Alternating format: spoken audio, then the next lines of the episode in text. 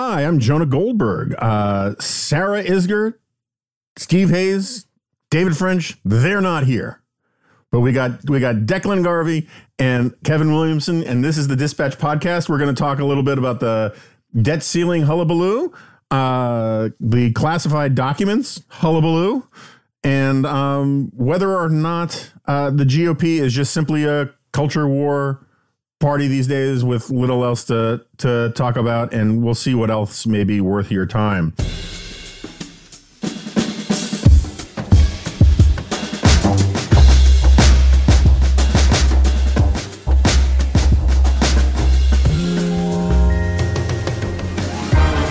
So, as Sarah might say, if she were a WWE announcer, let's dive right in. Okay, so uh, thank you guys for joining me this morning. Um, it's been a while since I've actually had to professionally moderate um, something, and today won't be the day where I start. Kevin, um, our, our our friend and uh, former National Review colleague uh, Ramesh Ponnuru uh, had a good column in his new Washington Post column where he uh, um, he makes the case that the only really the only reason to be really scared about how the debt ceiling thing is playing out is that nobody seems to be really scared. Um, where do you come down on all that? That's a very Rameshian, uh, Ponaruvian way of uh, looking at things, isn't it? Yeah, I mean these sorts of um, standoffs are always a little bit of a loaded gun. You know, um, I think that we exaggerate the likelihood or danger of an actual default uh, because the money that we have to spend on debt service is well under what we collect in tax revenue. So there is money to pay for that stuff. Um, the chaos comes from the likelihood or possibility of having to shut down lots and lots of other stuff and uh, or of eventually pushing finances to the point where they have to stop writing checks that people really care about like social security and that sort of thing although that seems pretty unlikely i'm of two minds about these these debt ceiling fights i mean it's a dumb way to i think um, organize finances, but at some point, um, new debt does have to be authorized by somebody, and that's Congress's job. So there's, I don't think there's a really good way around having something like this. I don't think you really want it, you know, on permanent autopilot, given the, you know, character of the people and institutions uh, we're we're talking about here. Using the debt ceiling fight as a way to um, at least bring up the issue of fiscal reform and you know fiscal probity, and eventually getting to a more sustainable, if not balanced budget is, I think, not the worst, you know, kind of political opportunism. I think it's um, it's relevant to the question at hand. It's a very fair observation that these Republicans don't really have much of a moral leg to stand on in terms of uh, in terms of you know fiscal responsibility. But you know, if that were really our standard, we wouldn't have had any major policy innovations since Abraham Lincoln, who was probably the last person in office uh, in the United States who really had some some moral authority. Maybe Dwight Eisenhower or something like that. So um, I don't worry about this this fight too much. It's not how I would like to see our policy conducted. I prefer that things happen in a much more predictable, orderly um, kind of way. But that's not how democracies uh, work. Which is why I'm, you know, a two cheers at best for democracy kind of guy. That being said, I don't expect to see any real reform come out of this process. It's going to be a while before um before that happens. Yeah, so Declan, I probably should have started with you to do the table setting here, but um, do we even know exactly what the Republicans are demanding? No, because I, mean, I take Kevin's points; they're all well taken, but like. If you're going to extract concessions to get spending in line, you should have an idea of what those concessions are, right? a list would be nice we yeah. we don't know what they are and republicans don't know what they are. I mean i i'm, I'm going to pull from some quotes from this uh, nbc news article from sahil kapur that went up this morning. I haven't really formulated an exact list. That's marjorie taylor greene when asked uh, about what should be cut. We've got bob good declined to elaborate on what specifically he would like to be cut. Anna paulina luna where there's a will there's a way saying that she would not add any tax increases or Social Security or Medicare cuts. These are not serious people presenting not serious plans to actually make a dent in any of these things. We've published something from Brian Riedl last week at the Manhattan Institute uh, that gets into this really well that if you're not willing to touch defense spending, tax revenues, Medicare, or Social Security, you basically need to reduce all other domestic federal spending by like 90% almost um, to, to balance the budget. And Kevin's like, go on. well, well, actually, what, what, what I was thinking is I don't think that math is quite right. I think that if you eliminated all non-defense discretionary spending, you still wouldn't get rid of the deficit entirely. We just have a little it, bit. that would be over. like yeah. over a decade, something like that. It, that's just not a you know not a politically feasible plan. Uh, it's even if it might be marginally a mathematically feasible plan. And so, I mean, a lot of this is theatrics. Uh, but that said, historically, a lot of actual fiscal reforms have come tethered to this debt ceiling. Granted, those were times when Congress was slightly more functional than it than it is now. The biggest question remaining is whether we have a two day freak out in June where we do. It does seem like we're headed over the cliff, and then Kevin McCarthy loses his speakership. Somebody else comes in and they just pass a debt clean debt ceiling rise, or we avoid that two days before that happens. They're going to raise it eventually. It's just a matter of whether there's a little bit more theatrics involved for them. But it, does seem like Joe Manchin met with Kevin McCarthy earlier this week after meeting with the White House. Talks are happening. Patrick McHenry, who's a top House Republican and has allies on all parts of the conference, is urging his colleagues to be a little bit more responsible about this in their rhetoric than they have been. We've got four months, five months to figure it out, and we shall see what what comes out of it. You always tell where people's hearts are. You know, Marjorie Taylor Greene saying, I haven't really formulated a specific list. You know, in 10 years, when they're asking Republicans like who they want to send to the re education camps down in Orlando or wherever they build them, the answer is not going to be, I haven't formulated a specific list. They've been, they've been working on that list for, for years and they're going to be ready to go with that one. One thing, I mean, to speak to that point though, and more seriously, you know, we do have a Democrat controlled Senate and a Democrat in the White House it would be interesting if only as a um, if only as a kind of parliamentary exercise for Republicans to pretend to be serious about this and say, well, what kind of deal could we negotiate in the current circumstances? Uh, because whatever deal ultimately gets negotiated, the only way to get a stable political settlement that's really going to work on the on the budget over a 20 or 25 year period, which is what's needed, is it's going to have to be one that has a really a lot of broad political buy-in. It's going to have to naturally be the, the one thing that nobody wants, which is a bipartisan compromise. Um, you know, bipartisan compromises are currently seen on both sides of the political aisle as you know anathema, and it's something that shows that you're not morally and politically serious about um, you know serving your, your base and all that. But that really is the only way this problem gets solved, which is why it's probably only going to get solved once the other options have really been taken off the table by the financial markets or by other other outside forces. Yeah, so it's funny you, when you put it that way, right? Because basically, the only plausible version of success is some sort of bipartisan compromise. I agree with you there. And so basically, both parties have come to believe that success is failure, right? right? Because they think a bipartisan compromise is failure. And that's a very kind of real world Orwellian place to be. Um, I, I, I do think though, like, and I tried to make this point during the McCarthy speakership battle, and most people looked at me like I had six heads. And I get that the politics don't actually work this way, in part because people think they're not supposed to work this way. But um, Democrats want to portray themselves as the grown up party, the serious party, whatever, right?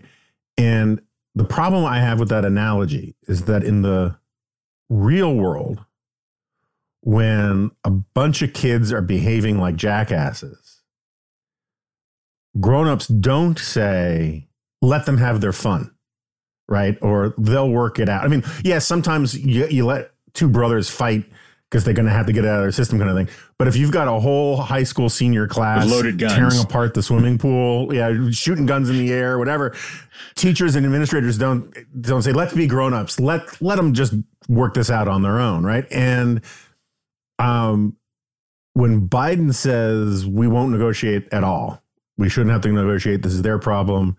This is their vote. I get the political calculations of it but it seems to me that like if you actually consider yourself to be the grown up, you might sort of do what Kevin is proposing preemptively and say, "Hey, look, this is the only thing that we're willing to do. Um, you meet us here, be grown ups, knowing that they'll refuse it, right? So like you get a and and the same thing could have happened in the speakership fight. Leonard Jeffries, not Leonard Jeffries, uh, Hakeem Hakeem Jeffries. Leonard Jeffries, by the way, is Hakeem Jeffries' uncle. Fun fact. Small world. Yes. Anyway, my only point is like you know, Hakeem Jeffries could have just simply come up with a very reasonable, grown up sort of proposal about how to like bail McCarthy out at the fifth vote or something. Where worst case scenario is McCarthy accepted the deal um, best case scenario is that he rejected it, but both of those scenarios are better than what we've got because it would have been the grown up thing to do. And so my only problem with the the sort of Democrats need to the, the Democrats messaging on all this is they want to message that they're grown ups. They don't actually want to be grown ups, which is a different thing. Yeah. You know, I actually kind of don't get the politics of this in some ways, and maybe you guys could help me to, to understand it better that I mean, it seems to me that putting a, an offer out there, as you mentioned, would give the Republicans something to fight over. And um, mm-hmm. if what the Democrats really want is to heighten the chaos and disorder and dysfunction within the Republican Party, then um, giving them something to actually have a have a fight about would be probably preferable to um, just letting them sit there and pretend that they they care about this and that they're eventually going to develop a list. Remember how in the Trump years they're always two weeks away from a healthcare uh, proposal? That's what the spending list is going to be, right? It's just down the road. We're going to have yeah. a list of stuff that we really want to cut. If, as you say, that you know McCarthy in some world could actually sit down and work out a compromise like that, that would be the end of his speakership, of course. And uh, I think that Republicans would uh, would throw a fit about that. So if we imagine a world in which McCarthy throws himself on the grenade in the name of fiscal probity, which makes me laugh just even thinking about it, that's still kind of a, a political win for for the Democrats, right? Because then you're going to have another Republican leadership fight and more chaos. And you're probably going to end up with someone even more uh, grotesque and disreputable than Kevin McCarthy in the job. I, I, take your point, Kevin, about wanting to give something uh, to Republicans to to fight over. I think the White House is anticipating and probably accurately that the the bigger fight over whether we should default or not is enough for Republicans with the majority being as small as it is and with there being enough unserious people in the conference to to have that fight. Mm. They make the point that raising the debt limit is not, and it's correct that it's not authorizing new spending. It is allowing us to pay for things that has already been authorized. And you know, as we've talked about on this podcast and on plenty of other uh, dispatch products, is a lot of that new spending is not entirely Democrats' fault. A lot of it is, but a lot of it is deficits that were increased from tax reform and, and all these other things. So I get what they're coming from there. That said, it just doesn't, as to Jonah's point, it doesn't necessarily come off to me as as super responsible to just say we're not budging whatsoever. They're banking on there being enough Republicans to threaten to send us into default, and then they win by uh, you know acclamation if if we default on this and markets go crazy for a couple days, then that is a huge political cell phone for Republicans. Well, if we actually defaulted, uh, markets would go crazy for a lot more than a couple of days. But um, I don't think that I don't know that Republicans actually have the power to make that happen unless they stop, you know, collecting taxes. Uh, I mean, the Treasury Department can collect taxes, and uh, the government can send the money out the door toward wherever it needs to go out toward. I mean, they can make decisions about what gets prioritized. So that just seems to me like such a remote possibility I mean, I hate to. All bad news is a possibility, I think, in you know, in, in my view. But um, I don't want to be the the buttercup optimist here. But it just seems like that's something that would be it's something somebody would have to expend some effort to make happen. It's not something even being dumb and irresponsible you're going to just um, stumble into. Right. Although once you once an administration gets into the position where the Treasury Department is explaining that they have to pay bondholders before they pay Social Security beneficiaries, mm-hmm. Chinese bondholders. Yeah. Yes. Just an aside here, by the way, one of the reasons I'm, I'm, I'm looking forward to another Republican leadership fight is just the fact that my political coordinates are so paleolithically Cold War that every time we talk about what's mm-hmm. McCarthy going to do, I, I just have a little bit of a flashback to a period that was 30 years before I was born. And I'm, I don't know how many people named McCarthy we've had in Congress since Joe McCarthy. It's been a few. Uh, but I can't talk to yeah. Andy McCarthy without thinking about Joe McCarthy just a little bit, much less Kevin McCarthy uh, being actually in. in I have a very, I have, I have a very similar problem with all that. Just um, as, as a right. quick, uh, yeah, go ahead. Go ahead. Sarah's not here to make the trains run on time. We can do whatever we want. As a quick aside before we jump on, you know, none of, none of this is confirmed, but I've heard rumblings throughout kind of the, the speakership fight that some of the would be challengers to McCarthy didn't put their name or didn't make it more of a push to, you know, cut them off at the knees and promote themselves into, into this role, the Scalises, some of these other candidates that because they know that this fight is coming and that they want to have kind of a sacrificial lamb take the heat on debt ceiling negotiations and somebody else can come pick up the pieces afterward. Do you think that there's any validity to that? Do you think that McCarthy's speakership is over uh, come end of June? Well, I have, I, I, I, there's a real danger in our line of work of making predictions because then you bend all your analysis so that your predictions become true, and also you can be held accountable, and we hate that too. So, um, uh, but I've been on record saying that I think McCarthy got. I, I predicted that McCarthy would have a tough haul, but he would eventually become speaker, and then he would become the Liz Truss of American politics and lose his speakership pretty quickly. I think, uh, you know, we don't have a cabbage head cam to see, you know, exactly where McCarthy's uh, tenure is, but I, I, think that's a safe bet. Although I, I also think that the Kremlinology opportunities are pretty great these days. There was this big story I had to talk about on CNN the other day about how Elise Stefanik knew or may have known or whatever was a huge booster of George Santos and that she's responsible and all that. And I thought it was a lot of silliness to the whole story, but the big takeaway I had was, huh, I wonder if Kevin McCarthy's people are trying to take her down a peg so she doesn't make a move on me prematurely. Um, and I think we're just going to see a lot of stories that you're like, why are we hearing these people on background saying these terrible things about Steve Scalise and Elise Stefanik and whoever, and it's it's it's because Kevin McCarthy's people are trying to keep, you know, uh, you know. Abe Vigoda and whoever else from Godfather from, from setting up a meet. um, all right. Uh, we were talking briefly there about seriousness and responsibility and being a grown up. We don't have to dwell on it, but um, those are words that do not come to mind in the current state of handling of classified documents uh, today.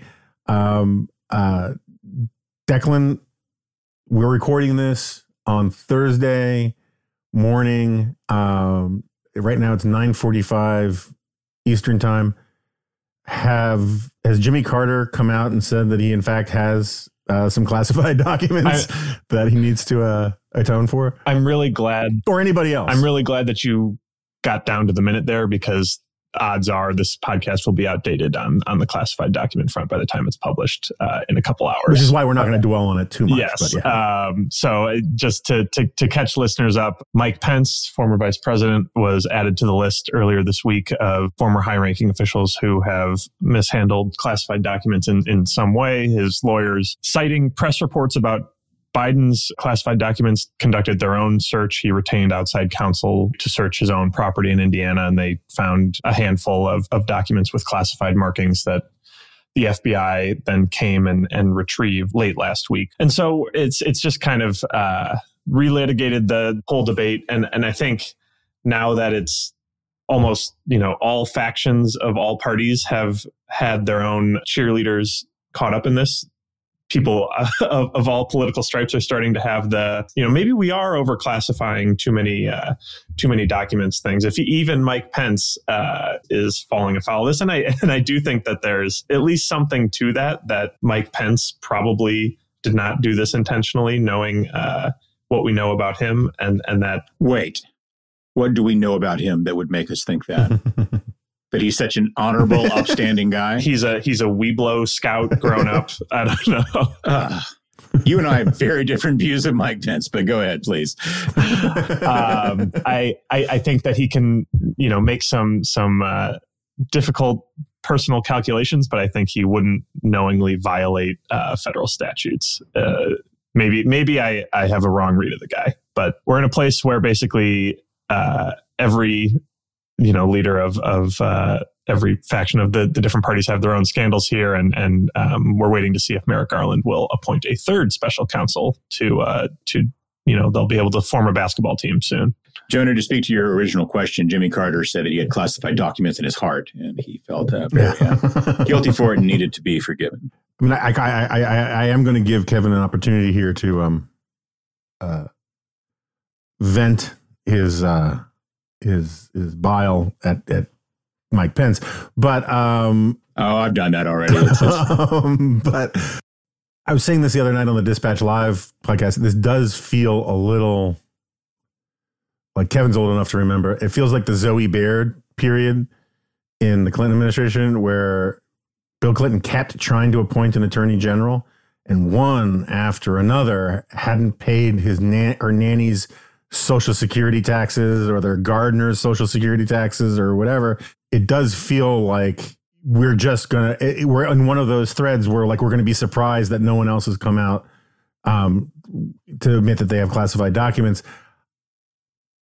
I do feel like this has destroyed any chance of a serious prosecution against Donald Trump on this stuff. You know, I, I don't say rightly or wrongly. I say wrongly, but uh, that's not the world we live in. And um, and so like Kevin, you have the you have a you have a very strange mix of I should not say strange. You have an unusual mix, strange, an atypical mix of small d democratic tendencies on some things and uh, small a anti-democratic tendencies on other things. oh, it's getting um, capitalized so, now. It's uh...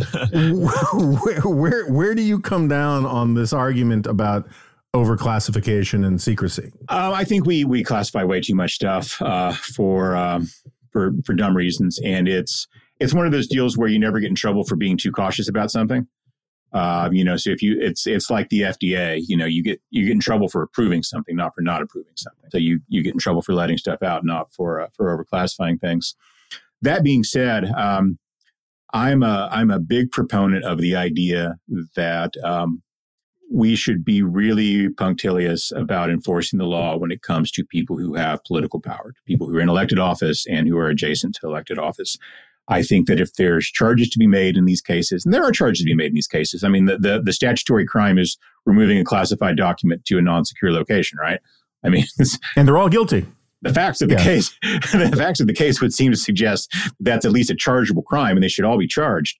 Um, and they've all confessed, in effect. Yeah, yeah, yeah, they have. Uh, I think we should, you know, we should um, whatever the maximum penalty is for this stuff. If it's you know sixty days in the lockup and you lose your uh, uh, you know, security clearances and there's a hundred thousand dollar fine or whatever it is. I haven't even looked at what the, the, the, penalties are.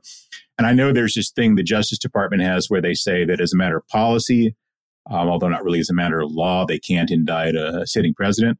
But you can write up the indictment and put it on the desk and let it sit there. You know, you can put it on a post-it note and tack it up, and the day this guy leaves office, uh, charge him with it. Yeah, I think that um, there should be some, ex- some guarantees Biden runs for a second term. Well, that's true, but he's going to do it anyway. I think there should be some example setting here. I think uh, some example making uh, happening, and this would be a good opportunity to do it. You were talking about the Zoe Baird thing. I was thinking more of the um, the other Judge Ginsburg, the one who didn't get to serve on the Supreme Court because I mentioned that the other night too. The, yeah, the weed yeah. thing, and I was particularly thinking of the wonderful uh, Jon Lovitz's uh, portrayal of him on Saturday Night Live, where he's with the students, and they say, "But Professor Ginsburg." isn't marijuana illegal? And he says, yeah, yeah, yeah, yeah. Please call me Professor Toke. Um, yeah, this stuff's illegal, you know, and even if it's a bad law, if you are in office, you should be following the laws. And um, and I certainly don't want to hear anything about this from people who've never, until this day, um, ever talked about classification reform, uh, ever talked about secrecy reform until it's you know bitten them on the uh, on the posterior when these are the people who have the power to do this sort of stuff. You know, Joe Biden, as I always point out, you know, you can't see me on a podcast because it's uh, it's it's an audio medium, but I've got a very gray beard, and Joe Biden was elected to the Senate the year I was born. This guy's been in public office forever. And uh, you know, if he if he really cared about this issue, if he had any thought about it, you know, he's had his opportunity to do something. He was a senator for a million years and vice president. Now he's president. And uh, I think if there are laws on the books, we have to assume that he's happy with them if he hasn't challenged them or, or done even a little bit of something to uh, to deal with it. So yeah, I want to I want to see these people uh, frog marched off to uh, whatever appropriate federal pokey uh, we put people like this in. Actually, we could put them all in the same cell. That would be great. That'd be awesome. steel cage and just make a prison riot out of it. And whoever survives, he gets to be the next president. Thunderdome. Um, just one quick point on this um, throw them all in jail thing, um, or throw the book at them thing. I think I might talk with you about this, Kevin. I know I talked about this with Andy Smarick um, on on on the Dispatches flagship podcast. You know, I read or I listened to this summer the Adrian Goldsworthy biography of Julius Caesar, and one of the things that really came through that I guess I never really thought about seriously before was one of the main sort of bulwarks of maintaining a notion of a republic was this constant process of trying the most prominent officials in the Roman Empire yeah. with various crimes, usually crimes of like loading up their togas with with with with lucre when they were territorial governors. Mm-hmm. But then come back, and then like senators would be the prosecutors, and they would put them all on trial, and they would shave back some of their graft, and sometimes you know bad things would happen to them. But that was how the the regime communicated to the rank and file that nobody was above the law. And I think I I think when the history on this is written, we're going to go back and the two people who are going to get um, a big chunk of the blame in all of this are Sandy Berger and Hillary Clinton. Um, because that was really what set up this notion that the people in charge aren't um, susceptible to the same rules about this stuff as the um, as the people who actually have to execute these rules. So. Yeah, I mean the Romans, unlike uh, the Soviets later, they really knew how to get the most out of a purge. you know, they were uh, they were real purge artists. I think maybe we should be studying that that period in history a little bit more and uh, and, and learning how to do it. Yeah, the Sandy Berger thing, which I, I think probably no one under about forty five um, has has any any memory of of this guy literally walking in and you know stuffing his pants full of uh, his socks, wasn't it? It was it was in dark documents in his socks. He, he loaded classified documents in his socks and, uh, and in his yeah. pants and and just walked out with them, and then nothing happened. Yeah, and the reason for it, was, I mean, what what bothers me is like the crime, the actual like this goes back to old home week for for Kevin and I in our days because I, I, had a lot of fun with the Sandy Berger story. I'm not gonna lie. Um, I mean, uh, the only uh, um, competing uh, thing I probably have had fun with as much were um, Dan Rather's Memogate stuff and uh, uh, Jeffrey and the, and the Toobin Missile Crisis. So, um, but anyway, um, uh, but people forget about what Berger did. There was he stole the documents so that they could better prep to cover their asses in the wake of what the 9-11 commission stuff right and um, it was just incredibly egregious and outrageous. And like, like the whole point of like these classified document things is mens rea, and that's why I think both Hillary and Berger are such bad actors. You know, Kevin's uh, uh, seething hatred of of Mike Pence notwithstanding, at least Mike Pence has a colorable argument that this was a screw up, an unintentional screw up, and so does Biden, right? Hillary Clinton literally created her own home brewed server to handle classified stuff. And my and do they really have that argument? I mean, these papers they will say like you know classified at top, and it's got the classification written on every page of the paper. I get it. I get it. But there's look, I, look. I, I, again, some circumstantial evidence is quite strong as when you find a trout in the milk. also, as when you find classified documents in your pants. In your pants. this from the man who famously can't afford to buy a pair of pants. That's exactly right. At least you got the accusation right. Okay, so we should move on. This this self indulgent twaddle would never happen on on Isgur's watch. So originally, uh, Adam and I talked about talking about this um, the the brouhaha in Florida about um, Ron DeSantis not allowing this uh, test program for an AP course in African American Studies to go through. I wrote a long uh, G file about it where I basically get his back on it, and I, I and but I, I think and I'm happy to talk about that, but I think it's better as just sort of a linchpin to a, a broader question that ties in the classified document stuff and also the the the debt ceiling and speakership stuff that we've already been talking about, it seems like it is literally impossible for the GOP to organize around and get worked up around a straightforward public policy argument anymore. It has to be turned into either a culture war thing um, or uh, or an own the libs thing, right? Some some version of both of both of those things. Uh, you know, uh, we Kevin and I have very strong feelings about the gas stove thing. It didn't need to be made a culture war argument, and I would argue that the left started it, and I actually have written that. But at the same time, on debt ceiling, on Ukraine, on uh, on basically everything that DeSantis does, the valence, the frequency, the messaging of it is not about the policy itself so much as how much it will annoy the other side or how we're fighting the other side. So much so that even the Club for Growth has declared that Mitch Daniels is a cuck RINO weakling squish establishmentarianism establishmentarian.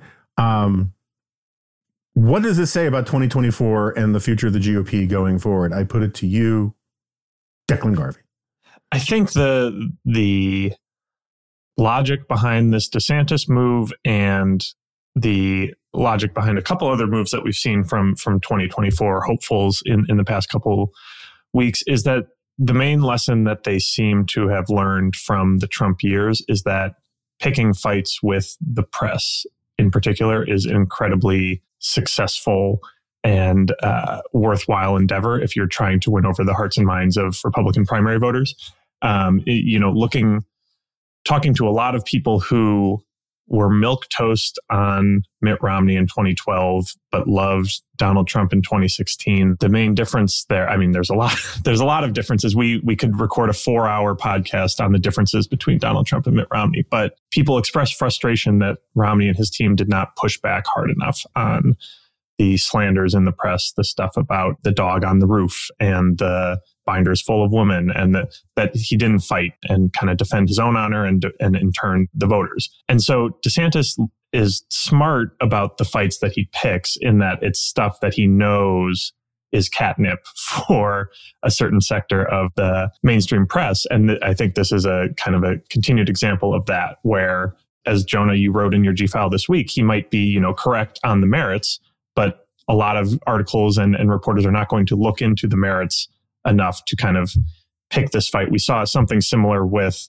uh, and and this I don't think he's actually right on the merits per se, but he might be more correct than than people give him credit for. Is Mike Pompeo in his book about Jamal mm. Khashoggi? He wrote that the, the press was too sympathetic to Khashoggi and that the United States' relationship with Saudi Arabia was not worth blowing up over this one. He called him an activist, not a journalist. That is obviously designed to provoke outrage, to get mad at Mike Pompeo, and, and then he can have that debate. So I think the culture war thing, yes, I mean, it's the nature of the issues in some cases, you know, like DeSantis's law on just instruction of gender identity and and that's just a culture war issue. It's not a, you know, it's not a fiscal reform, but it's also perfectly designed to capture attention and make the correct enemies. And and he's actually, I mean, looking at this AP African American Studies fight, he's gotten the the college board to say they're going to revise the proposal, they're going to revise the, the syllabus. They haven't made it public and they haven't said what the revisions are going to be, but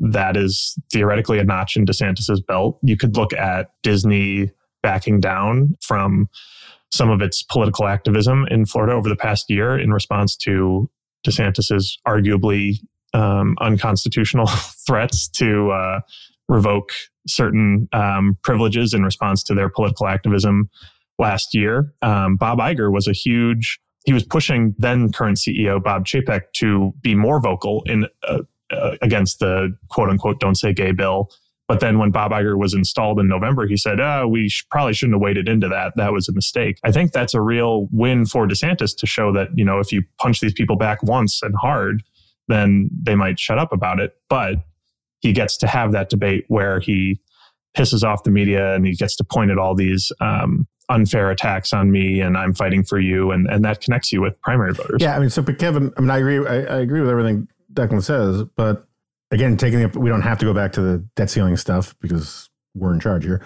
But that really just shouldn't be a culture war argument, right? That shouldn't be an on the libs kind of thing. Or maybe you think it should, but like, you know, at some point entitlement reform and and and fiscal solvency, you're not going to be able to culture war your way to a victory on those kinds of things. And it seems to me that part of the point of being a conservative is, you know, this is always one of Bill Buckley's points that no one ever believed he was serious about was that conservatism is about realism, right? And not everything fits squarely into the other side is all evil, we're all good.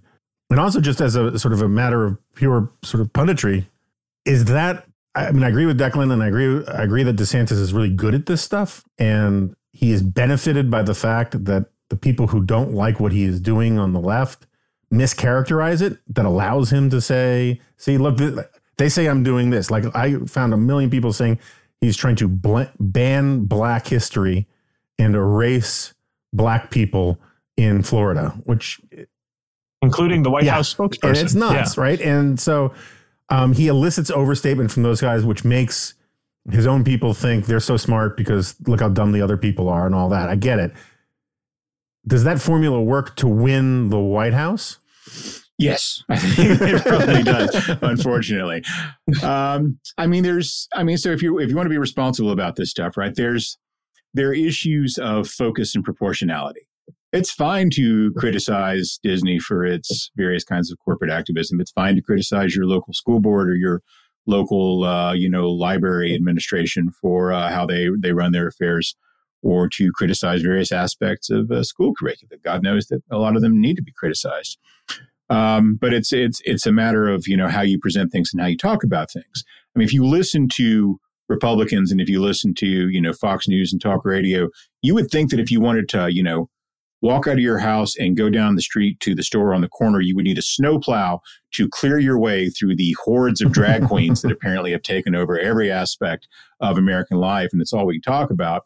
And of course, you know, as as as sure as Kilimanjaro rises like Olympus above the Serengeti, the only drag queen who's currently prominent in, in, American life just got elected as a Republican to the House of Representatives. So there's a, there's a bit of you know built in um, be careful about what you. And we should also say there was a pedophile who was the Speaker of the House for the Republican yeah, Party. There was not too uh, long. There was that. So um, you know, I mean. That was kind of the country's reaction to there was that, and let's just move on. let's, let's move on. Let's move on from there. I think this stuff is politically effective, yes, because of the nature of uh, you know the primaries that we've all talked about and abominated in various kinds of ways, and also just the particular kind of cultural moment where there's um, a combination of, I think, a natural series of regularly occurring moral panics that have always been part of uh, societies like ours that are interacting in a particular way with the development of new forms of communication, social media, and all that, which has been around for a while, but it's just really still working its way through the culture in terms of its effects of how people deal with one another and how they think about politics and the way in which it's made um, politics is already becoming sort of an ersatz religion for a lot of people, but it's the you know the, the the social media thing has really made that essential to some people's lives in a way that it wasn't before, and central, and it's become part of people's identity. So these um, tribalistic kinds of strategies, um, I mean, they worked in in other periods in time too, but they worked for kind of limited purposes. You know, there was the I mean, the, the famous cliche is, you know, you if you're a conservative, you're a Republican, you're running for president, you run to the right in the primary, the center in the general election, and Democrats to the opposite. And now that's not really the case so much because um, there's no longer a kind of you know shared ground to return to. Um, there's just you know um, there's the no man's land is very small between the two entrenched uh, armies in this particular culture war. So I think that um, also, there's no downside to talking about this stuff, right? So, I mean, if you want to be a responsible person and talk about, um, well, here's what we have to do to reform American public finances in the long run, that's telling a bunch of people you don't get what you want. You know, and you're going to have to pay some taxes you don't want to pay, and you're not going to mm-hmm. get some checks you're expecting to get. Whereas this other stuff is just like, well, let's all just hate these people together. It feels good. Uh, doesn't cost anything, and um, and it doesn't mean that anybody doesn't get a check that they're they're counting on. So until until this particular kind of weird um, convulsion we've been going through for the last about, I don't know, since 2008, I guess, really, maybe. Um, kind of starts with the, the Obama administration, I think. It becomes very intense around that time anyway. Um, until that kind of, you know, exhausts itself, which I think it eventually will, it's going to be a really good political strategy. So I think that um, if I were DeSantis, yeah, I would be doing exactly what DeSantis is doing. I think he's a pretty canny politician. I don't want to try to get in his head, you know, and say what he actually believes and what he actually cares about because you, you, never really know about that sort of thing. But um, yeah, kind of it, it seems like it works. But he's not the only person in the world who knows that that works. I mean, there's a reason Republicans are not winning a lot of elections right now. They're not in the strongest position as they expected to be. Um, there's a reason there are not 15 people out there who have the kind of national profile that DeSantis is developing. And, um, you know, both sides of the fence know how to play this game, I think. And I think, if anything, the recent elections have suggested the Democrats currently still play it better than Republicans do, even though Republicans maybe play it with a little more gusto. All right, so this is actually a good segue to um, something I wanted to squeeze in here. Um, our colleague Nick Catoggio wrote about it yesterday. Uh, there are these persistent bad rash like rumors uh, that Marjorie Taylor Greene is angling for the vice the VP slot um, with Donald Trump, and um, I was just saying to my wife this morning like one of my favorite lines that mm-hmm. longtime remnant listeners know this. One of my favorite lines from Seinfeld was when Elaine was explaining why she loved what was then Declan a new product, stuffed crust pizza. Um, and she says, "Look, it's going to be years before they find a new place to put more cheese on a pizza." Um, and and the thing I like, the amazing thing about the concept of Marjorie Taylor Greene being Donald Trump's vice president is that you would you actually would have someone that would make you worried that Donald Trump might have a heart attack. and that's wild. I mean, like before, it was like Pence was the backstop, right? Like Marjorie Taylor Greene, like you're just like, you know, all of a sudden you're telling Trump, be careful going down those stairs. Um, and that's some wild stuff. But so your theory is is that uh, that the leaning into the culture war stuff um, is smart politics. Is that leaning too far? Uh, well, I mean, from what point of view, right? Um, if your point of view is to maximize your appeal among the moonbats who are going to pick the next Republican nominee for the White House, probably not if your point of view is let's do what's good for the country and uh, and uh, try to be you know patriotic, sensible American adults, then of course, yeah. Yeah, just there's a third question there because like you were saying how I the question I asked where you went on your tear about how this is all good politics, not about Marjorie Taylor Greene, but about culture war stuff. Um, was I asked, is it a good way to get to the White House? Right. So like the question is not whether it would be useful for him to play footsie with Marjorie Taylor Greene in the primaries um, to sort of, you know, because that's what all presidential candidates do in primaries is, or before the, the they pick a VP, is they consider a lots of people um, in part because it's a way to get contenders for the slot to raise money for you. And in part, it's to sort of add your to the size of your coalition. But it's another thing. Do you think she would be a drag on Trump's reelection process prospects in a general election? No, I don't think she or, would actually. Uh, um, you know, Trump was elected because he's a celebrity. Uh, he wasn't elected because he's a great policy thinker or because he's got a particularly impressive business record or anything like that. He was elected because he's a celebrity. That's how he won the nomination, and that's how he got elected. Celebrity is a very, very powerful force in American life. It's much more powerful than you know most sort of normal uh, dynamics in politics. And Marjorie Taylor Greene, I think, is probably the um, most famous member of the House right now, isn't she? Up there. George Santos might be. AOC. If you ask the average American, you know, name name a Republican in the House of Representatives, um, she'd be the first one they would say probably. I mean, she's the one that Saturday Night Live is making jokes about.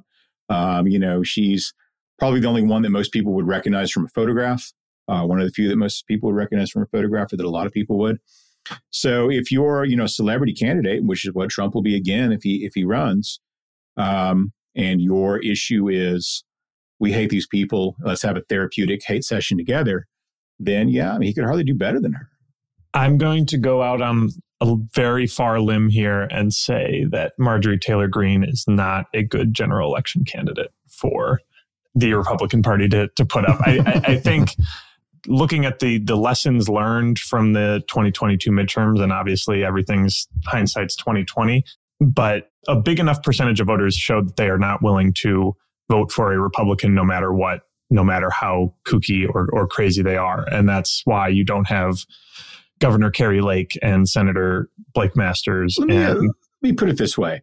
How many people out there do you think, knowing what they know about Donald Trump today, um, after all the post election stuff and everything he's been up to since then, are going to say, well, I'm going to vote for Trump in 2020. But oh no, I was going to vote for Trump, but not with Marjorie Taylor Greene on the ticket. I'm really concerned. I think, well, I, I suspect actually that there are probably people out there who are like, well, we're a little disappointed in Trump and we're feeling like he's maybe, you know, lost a step, but we really like Marjorie Taylor Greene.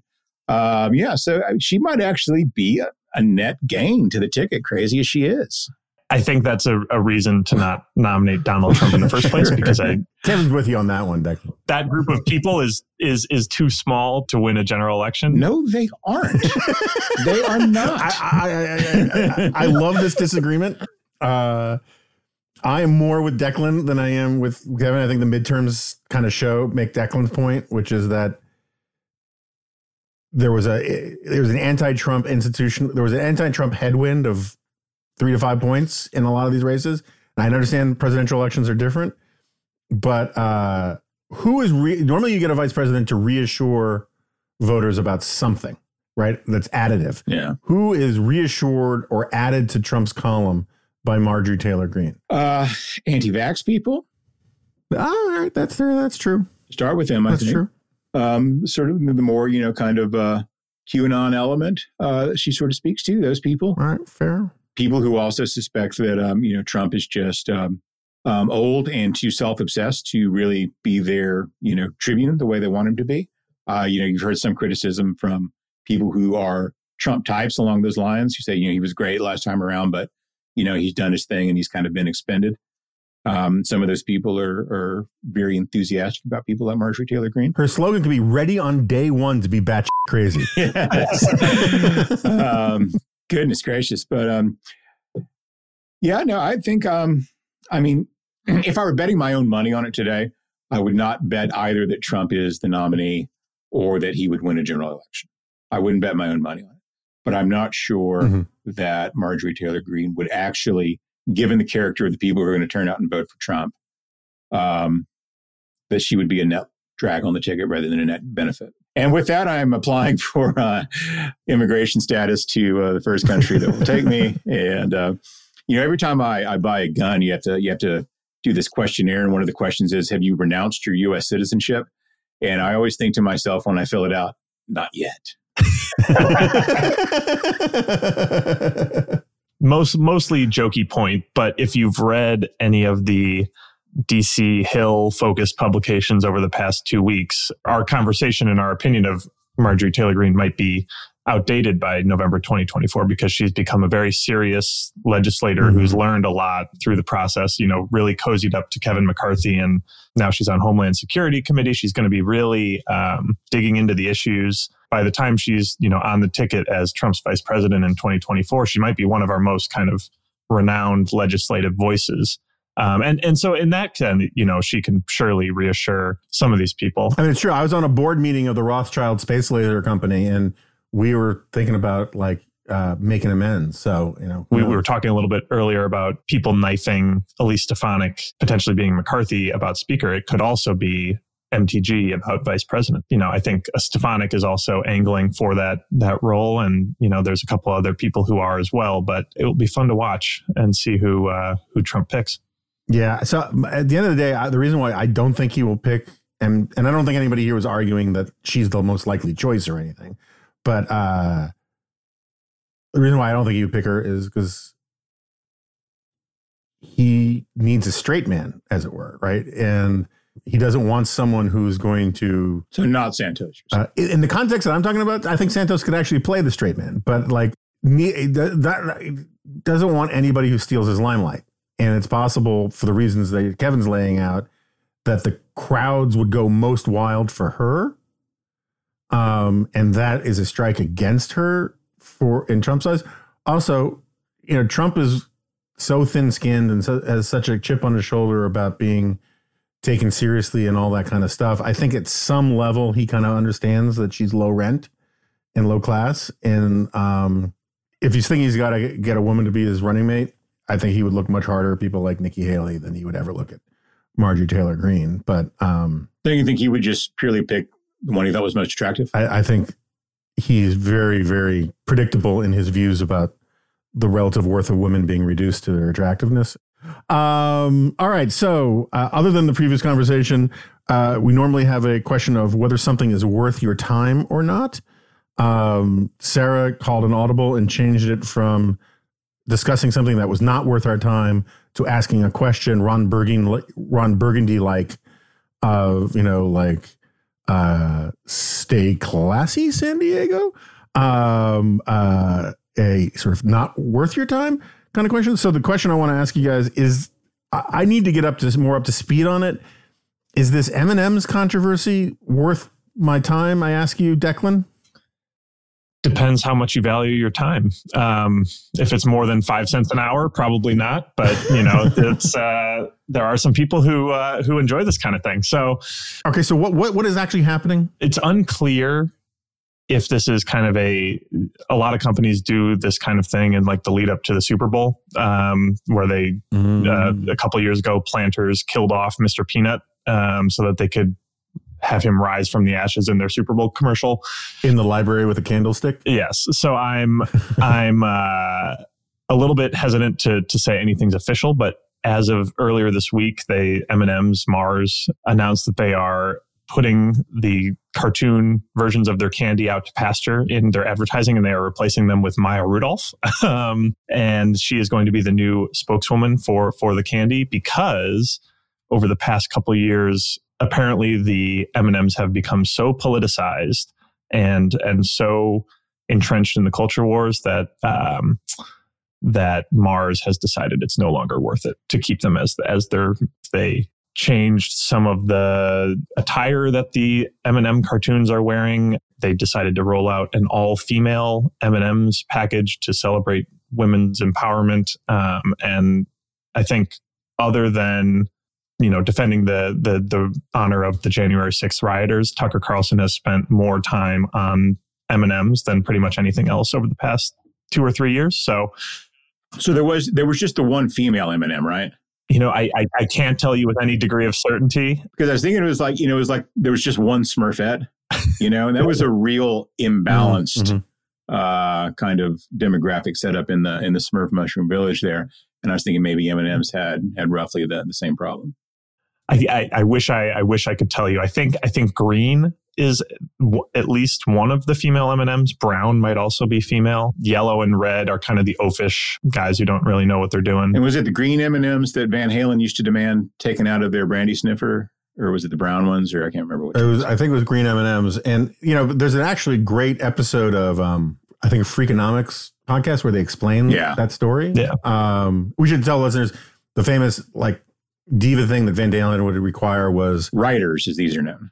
Yeah, they have a rider that would, would demanded a big bowl of green M and M's in their um, dressing room or their green room or whatever, and everyone it became code for like being a diva. And their explanation for it was it was like 25 pages into their contract, and their contract was full of all sorts of pyrotechnics and like swings and trapezes that required incredible amount of safety and attention to detail and this was a way to tell, test whether or not the venue actually read the full contract, yeah. which I think is kind of brilliant. If it's true, it also could be a post hoc, you know, be, just so story. But uh, so I, I like the the most valuable piece of information I've gotten out of this is the Super Bowl cynical thinking here because that makes a lot of sense to me. When this story broke the other day, um, I remember saying to my wife, "This makes no sense to me because I have dropped a lot of money with my daughter at the M&M store in Times Square when she was younger." And the idea that they're going to just throw away all of that branding and just sell Maya Rudolph plush toys strikes me as unlikely.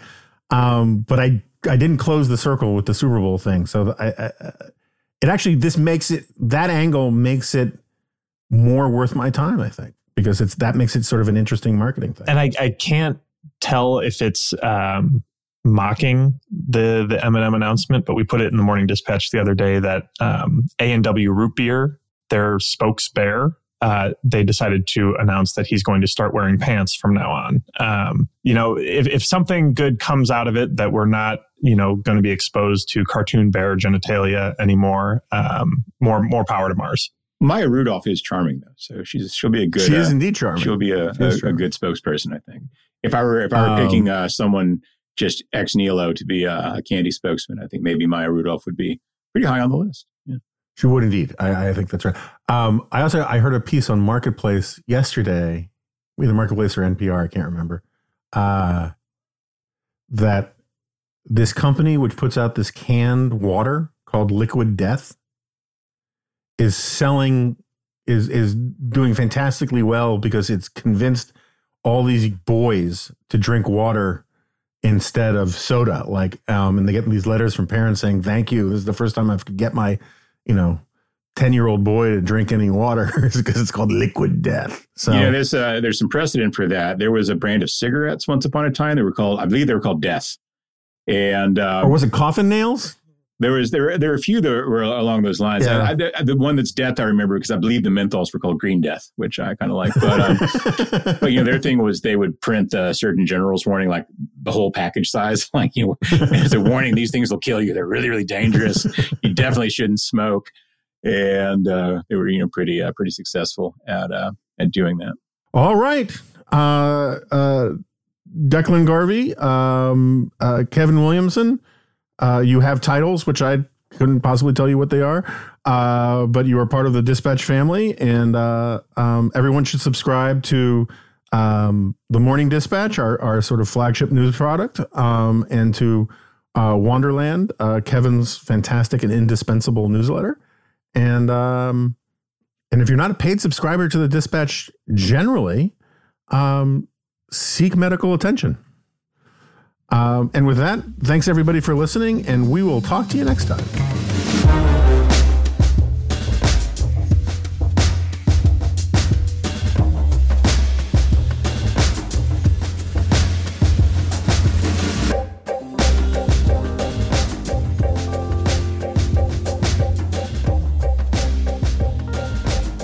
Uh, I'm just I'm just trying to like see if like Sarah jumps in from the top rope to stop me.